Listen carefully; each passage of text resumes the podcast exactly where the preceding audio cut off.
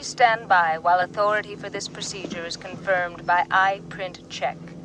If confirmation is not authenticated within 8 seconds, the base will be sealed. 8, 7, 6, 5, 4, 3, 2, 1. Thank you. Presidential authority is confirmed for change of test procedure. Dummy warheads will be replaced by W-80 thermonuclear device. Have a nice day.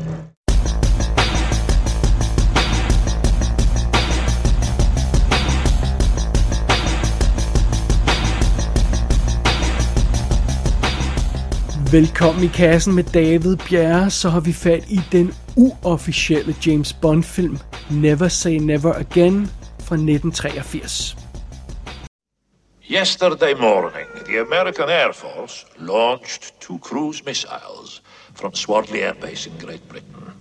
Through the ingenuity of Spectre, the dummy warheads they carried were replaced with live nuclear warheads. Your weapons of destruction are now safely in our possession and will be moved to two secret targets. Please note the serial numbers of the missiles. They will confirm the truth. Your weapons of deterrence did not deter us from our objective. A terrible catastrophe now confronts you. However, it can be avoided by paying a tribute to our organization, amounting to 25% of your respective countries' annual oil purchases. We have accomplished two of the functions that the name Spectre embodies terror and extortion. If our demands are not met within seven days, we shall ruthlessly apply the third revenge. Jamen, what's all this then? Altså, hvad fanden i helvede er det, der foregår her? Hvad sker der? Hvorfor er Sean Connery tilbage i James Bond-rollen? Jamen altså, what the hell? Altså, det må virkelig have været mærkeligt for øh, datidens biografgængere. Øh, Sean Connery spillede James Bond-rollen indtil 1971, Diamonds Are Forever så overtager Roger Moore rollen, og han laver fem film som Agent 007. Og så dukker den her alternative James Bond film op samme år som Roger Moores 6. Bond film. De går ikke helt head to head, der er nogle måneder imellem premieren, men alligevel, samme år får man to forskellige Bond-film. Øh, pludselig er Sean Connery øh, tilbage i rollen som James Bond 12 år efter den forrige film, han lavede i serien. Øh, øh, 12 år senere beslutter han sig pludselig for at vende tilbage til rollen. Øh, jamen altså, for helvede da. det er da mærkeligt. Og lige en indskudt bemærkning. Sean Connery, han er nu 53 år. Det er gammelt for en Bond-skuespiller. Men han er jo rent faktisk tre år yngre end Roger Moore. Roger Moore er 58 år, da han laver sin sidste James Bond-film. Øh, så altså, ja, øh, det, det, det, det, de, de er jo alle sammen gamle, de her herrer. Det er jo ikke, det er jo ikke fordi den ene er absurd meget ældre end den anden. De, de, er jo de, de er som sagt øh, næsten samme alder. Nå, inden vi går videre, så må vi heller lige få styr på én ting. Jeg ved godt, jeg øh, øh, normalt fokuserer på, om de her film rent faktisk er gode, og dropper alt for meget produktionshistorie og trivia og alt det her løg, så det interesserer mig ikke så meget, hvis jeg skal være helt ærlig. Men vi bliver lige nødt til at få styr på, hvorfor der overhovedet eksisterer en uofficiel James Bond-film. Og den korte historie er simpelthen, at James Bond-forfatteren Ian Fleming, han lavede et manuskript til en James Bond-film tilbage i 1960, tror jeg det var. Og det gjorde han sammen med produceren Kevin McClory og, ja- og forfatteren Jack uh, Whittingham. De tre skrev det manuskript sammen. Og den film blev aldrig produceret. Og så var det Ian Fleming, han sagde, aha, og så tog han den historie og lavede den til, til romanen Thunderball. Uden at give credit til sine to medforfattere. Og den roman, Thunderball, blev altså så til den fjerde Bond-film i 1965.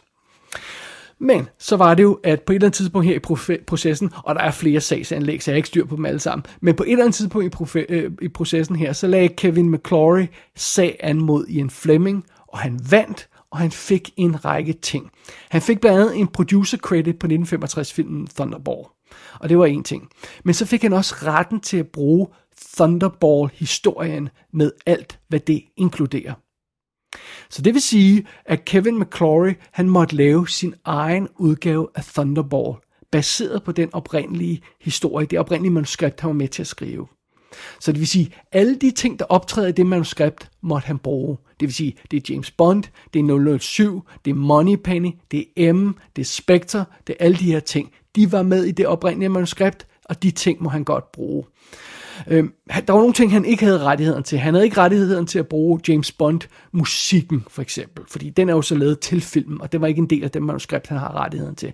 Han har heller ikke rettigheden til at bruge det her pistolløb-sekvens, som vi altid ser i starten af James Bond-film. Det kunne han ikke gøre. Men han kunne bruge stort set alt andet, som der var inkluderet i Thunderball.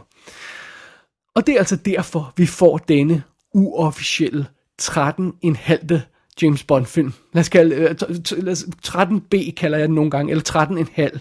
Men under omstændigheder, det er den, der lige passer mellem den 13. og den 14. James Bond film. Det er Never Say Never Again. Og øh, som følge af denne her baggrundshistorie, som vi lige har fået etableret, så er det jo så ikke nogen overraskelse, at Never Say Never Again altså er den samme historie som Thunderball fra 1965.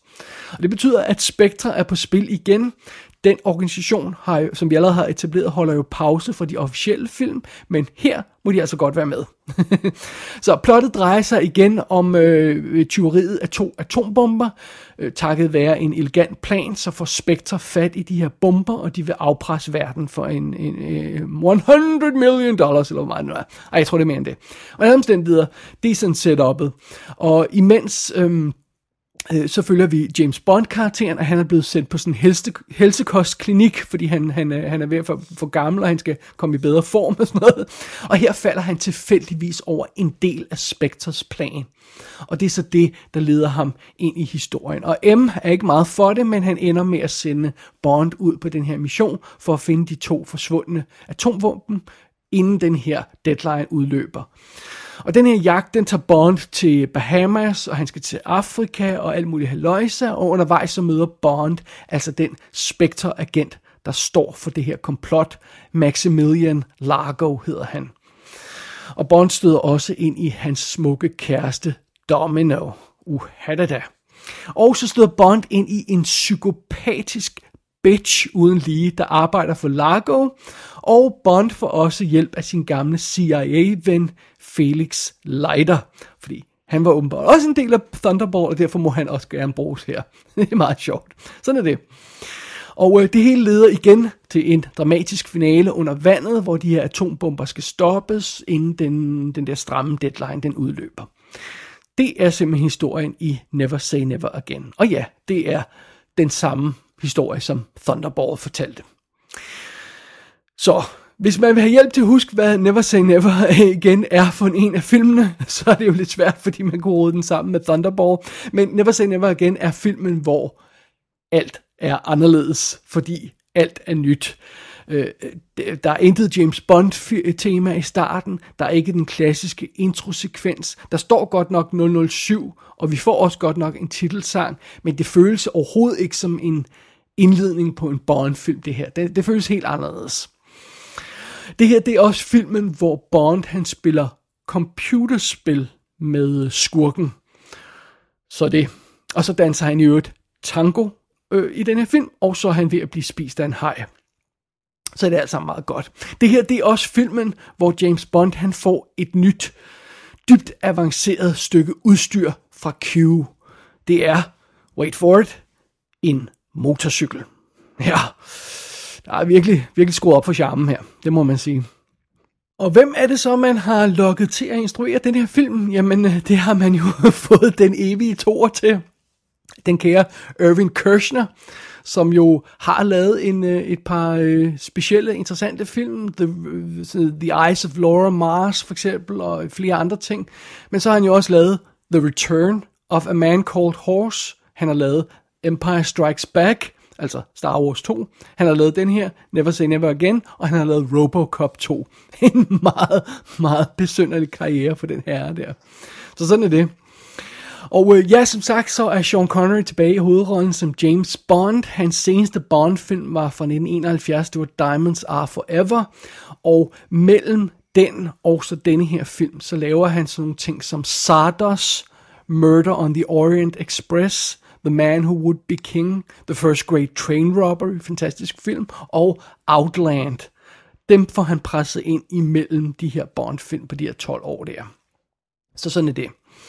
I hovedrollen, øh, som, øh, i skurkehovedrollen som Maximilian Largo, der har vi Claus Maria Brandauer, en klassisk tysk skuespiller, en thespian, der er blevet hævet ind, fordi øh, øh, Sean Connery vil gerne have nogle ordentlige folk i sin egen bondfilm her, så han har hævet sådan en klassisk tysk skuespiller ind, og det er altså meget fint.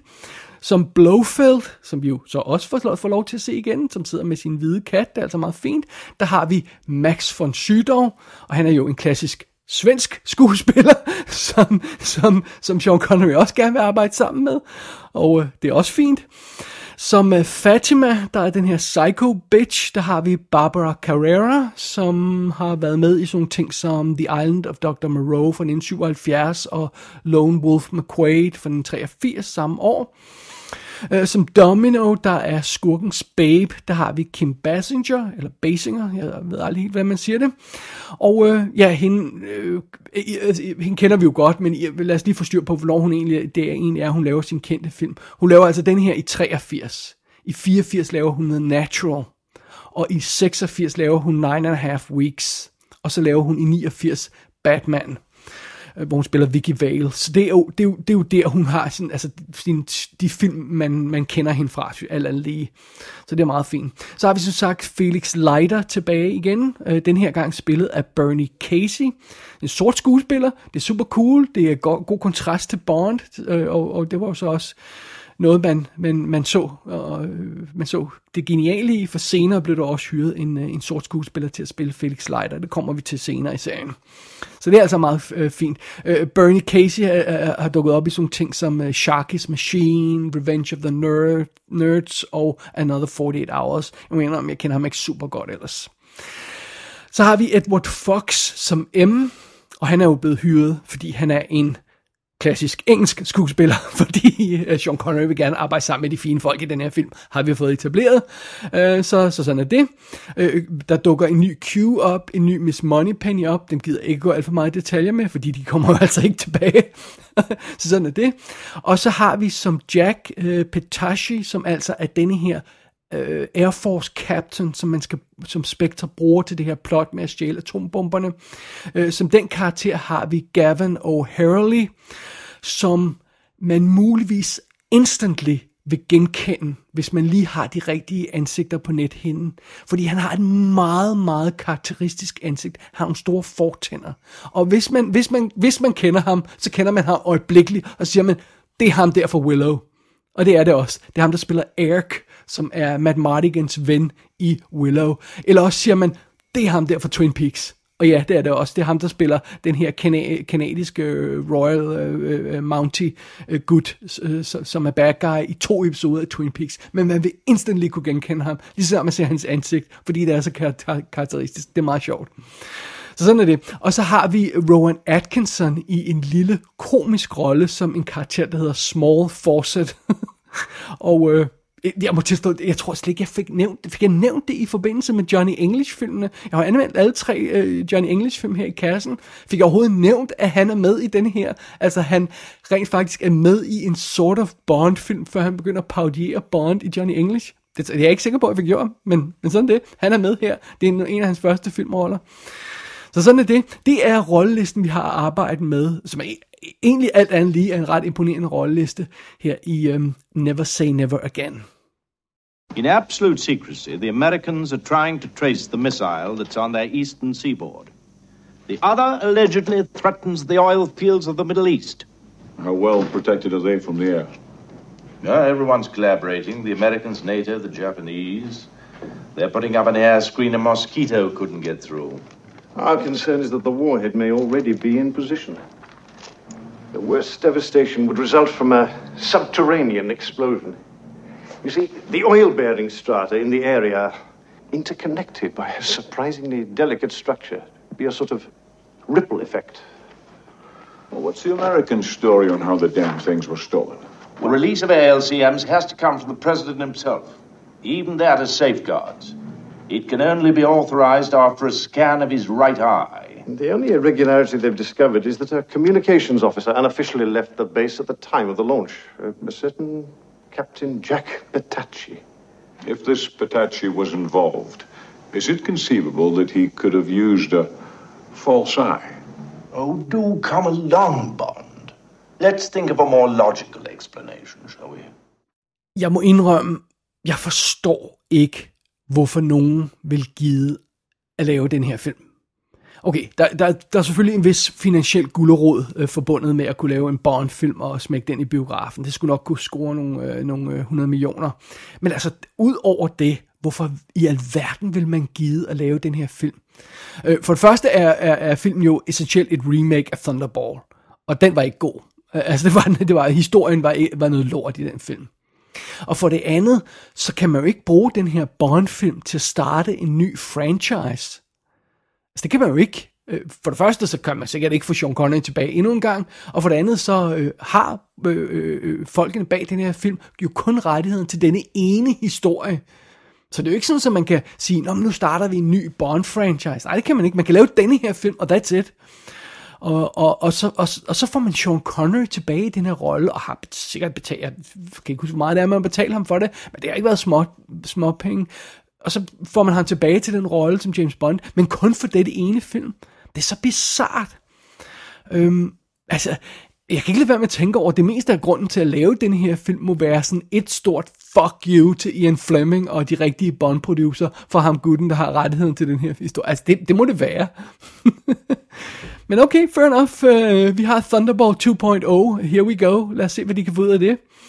Øhm, måske kunne det her blive en chance for at forbedre Thunderball-historien, fordi øhm, den havde nogle problemer. Måske man kunne fikse dem i det her remake. Det kunne man måske, men det har man ikke gjort. Fordi Never Say Never Again er endnu dårligere end Thunderball. Lad os starte med rollelisten. Sean Connery er tilbage som Bond. Han er 12 år ældre, han ser gammel ud, han ser træt ud. Og det er som om, han simpelthen er ved at falde om af anstrengelser bare i startsekvensen. Inden credits er færdig, ser det simpelthen ud, som om han er døden der, fordi han er ude af træning.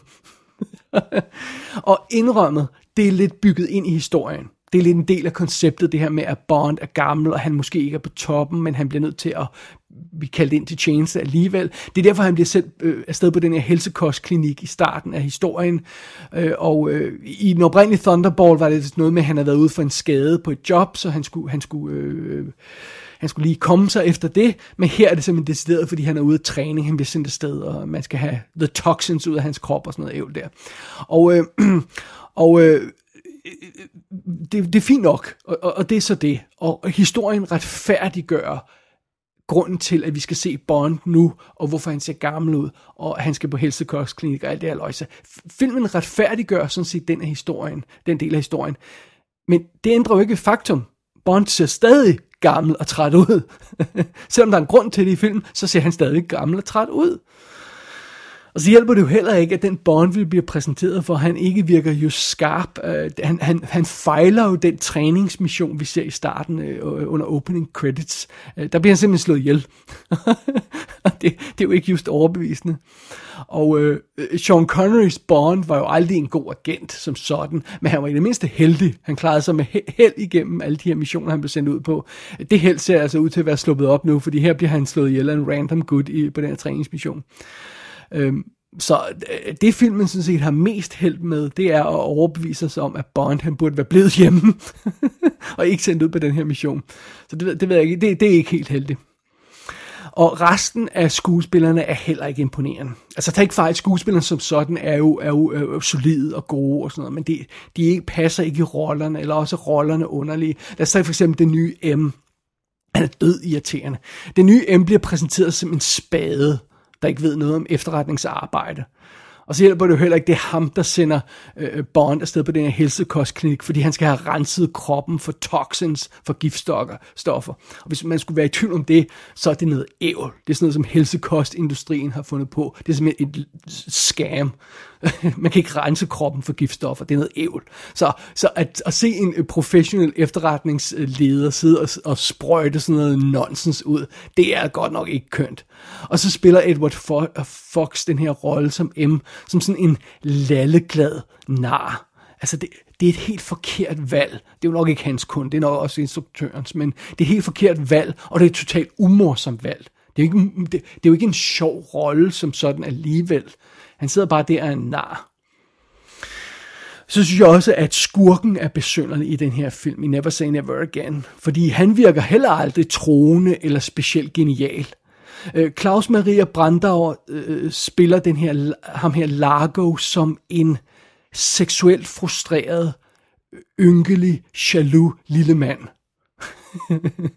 ja, altså det er sådan en fyr, der kan designe et computerspil, men han vil ikke vide, hvad der er op og ned på en kvinde. og der er slet ikke på en atombombe, som jo han åbenbart har to af nu. Øh, så det, det, det, det, virker, bare, altså det, det, det virker bare ikke troværdigt. Øh, øh, den her bad guy i historien, Largo, han virker som en type, som Bond han vil knuse halsen på øh, uden tøven. Altså, med en martini i den ene hånd, vil han kunne tvære den her fyr ud, uden at spille en dråbe. Øh, Øh, og øh, altså, selv for den aldrende Bond, der er ude af træning, så virker Largo som en nem lille udfordring. Og det nytter jo heller ikke noget. Øhm, så er der den her besynderlige Fatima-karakter, den her psycho bitch, der starter som sådan en rimelig cool håndlanger kvinde, og det er igen flere kvinderoller ind i de her actionfilm, det kan, det kan jeg godt lide, det har jeg slet ikke noget problem med. Øh, men så ender hun som sådan en, igen sådan en øh, seksuelt frustreret, øh, skingrende psykopat, øh, der vil have, at øh, Bond skriver ned på et papir, hvor, hvor vidunderlig hun er i sengen, inden hun slår ham ihjel. Altså, altså what? det virker heller ikke. Og hvem fanden i helvede besluttet at inkludere Rowan Atkinson i den her film som Small Fawcett? Uh, øh, han spiller jo den her rolle med sådan en 110% vrængende, fladpandet komik. Altså han, han er sådan, øh, øh, har sådan twistet sit ansigt i sådan en vrængende smil, som han spiller hele rollen med. Altså Johnny English virker jo som en sofistikeret Shakespeare-karakter ved siden af den rolle, som Rowan Atkinson spiller her. Det, det er heller ikke optimalt. Og fordi karaktererne virker generelt så dårlige i den her film, og specielt naturligvis skurken og helten, jamen så er det selvfølgelig heller ikke overraskende, at den centrale del af filmen er blevet ødelagt. Den her katten efter musen delen, som, som, som Thunderball har, har, har med at gøre. Øhm, Never Say Never Again føles aldrig som sådan en, når det er agent 007 mod en Spectre-agent. Sådan, the good guys versus the bad guys. De skal outsmart hinanden, de skal, de skal lege med hinanden, de skal øh, gætte hinandens planer og sådan noget. Den der konflikt, den kommer aldrig i spil. Øhm, dels fordi Largo aldrig føles som en reel modstander, og dels fordi alle de scener, de har sammen, øh, synes at fokusere mere på den der øh, besynderlige øh, seksuelle frustration, som Largo åbenbart har, og han, det virker som om, han føler mindre værd over for Bond, og, og når de så endelig får en konfrontation sammen, øh, Bond og, og Largo, så er det med et computerspil. Altså, igen 007 og Largo går sådan mano a mano ved at spille computerspil. Der ligner sådan en avanceret udgave af Sænke Slagskib. Altså, det, det er jo simpelthen ikke skarpt nok. Det er jo ikke godt nok tænkt. Det er jo ikke godt nok skrevet. Det fungerer simpelthen ikke. Og det, det mest irriterende problem i Thunderbolts historie var jo det her med, at det nærmest er tilfældigt, at Bond han falder over plottet i filmen. Og øh, det løser den her film på en unik måde. Øh, Never Say Never Again løser den del af plottet på en meget speciel måde, nemlig ved at fortælle den del af historien så dårligt, at man ikke rigtig længere opdager, at det er irriterende, det der med, at Bond han tilfældigvis falder over plottet. Det er simpelthen så dårligt fortalt, de scener, der drejer sig omkring det, at det ikke rigtig er kommunikeret videre til publikum. Man kan selvfølgelig også løse det problem. Øhm, men det største fundamentale problem ved historien er uændret. Thunderball var noget rod.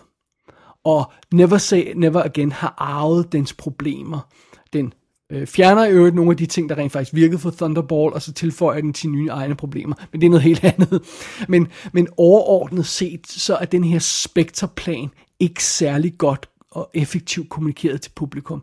Der er igen ingen fornemmelse af deadline i den her historie med, med de her bomber, der skal eksplodere. Der er ingen følelse af, at Bond han er på jagt efter noget som helst i forbindelse med de her atombomber. Øh, der er ikke nogen følelse af trussel mod Bond som sådan. Det eneste trussel, han får, det er fra den her psycho-bitch, øh, som er ude efter ham, Fatima. Øh, men der er ikke sådan om verden er på spil, og Bond han kan blive eksploderet af en bombe eller sådan noget. Det, det, det er der slet, slet ikke følelsen af. Der går 90 minutter ud af 135 minutters spilletid, før Bond han svømmer ud til bad guyens båd og leder efter de her bomber. Og på det, på det tidspunkt må jeg indrømme, at jeg havde stort set havde glemt alt om de der atombomber, der, fordi det er simpelthen så dårligt fortalt. Altså, det er, der er jo så meget andet, der foregår i den her film, der er så nonsens, så jeg havde glemt alt om jagten på de her bomber på det tidspunkt. Og det sjove det hele er, når vi så endelig skal tage stilling til de her to bomber, der emmer væk tror hele verden, og så er vi altså 110 minutter inde i den her 135 minutter lange film på det tidspunkt. Når vi endelig skal tage stilling til de her to atombomber, så bliver den ene fundet og sat ud af spillet off-screen. Så det er bare sådan, og de her to bomber, ja, vi har fundet den ene, den er okay, så nu skal vi bare finde den anden. What? Jeg tror, jeg tror, det er for at simplificere handlingen, så vi kun skal fokusere på den her ene bombe. Men hvad fanden er det for noget uimponerende tjusk? Altså, come on. Som sagt, grundhistorien var allerede dybt problematisk i Thunderball. Den er rent faktisk blevet mindre effektiv og dårligere defineret grundhistorien i denne her film, i Never Say Never Again. Det er alligevel imponerende, at man har formået det. Så nej, Never Say Never Again er ikke en god film. Den virker underlig ugidelig. Altså, det føles ikke rigtigt som om nogen af de folk, der er involveret i den her film, har lyst til at lave den, hvis jeg skal være helt ærlig. Øhm, men øhm, det er måske også derfor, at den ikke er helt så fornærmende som nogle af de, øhm, de, de Bond-film, der, der, der er nogle af Bond-film, der er bare straight up dårlige. Og, og, og jeg er ikke lige så sur på denne her film, som jeg er på dem, fordi den bare virker så ugidelig.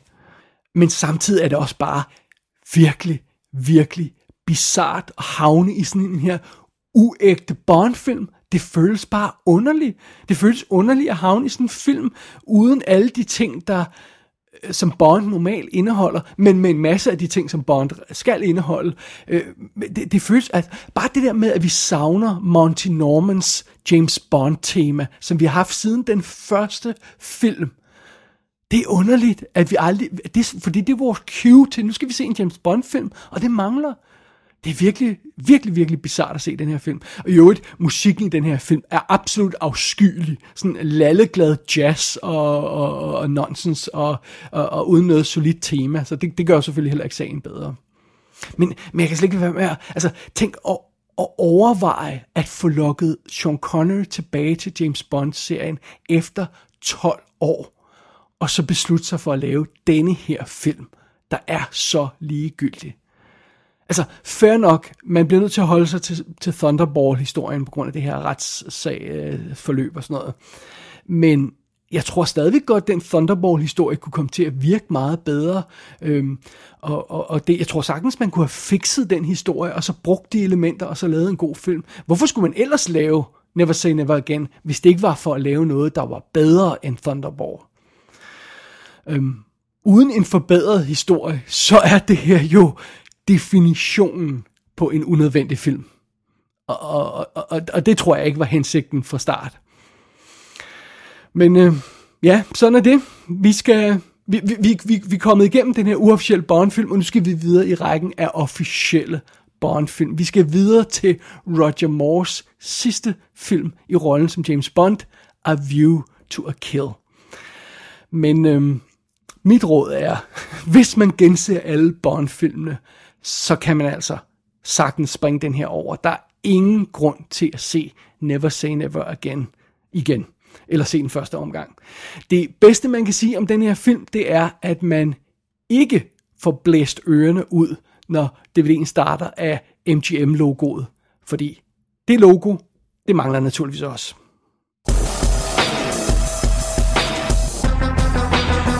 Never Say Never Again er ude på DVD og Blu-ray for sig selv. Den er naturligvis ikke inkluderet i nogen af James Bond-boksene. Bemærk lige, at den engelske udgave af filmen er klippet, så den skal man holde sig fra. Ekstra materialet består af kommentarspor og featuretter, så det er jo en god ting.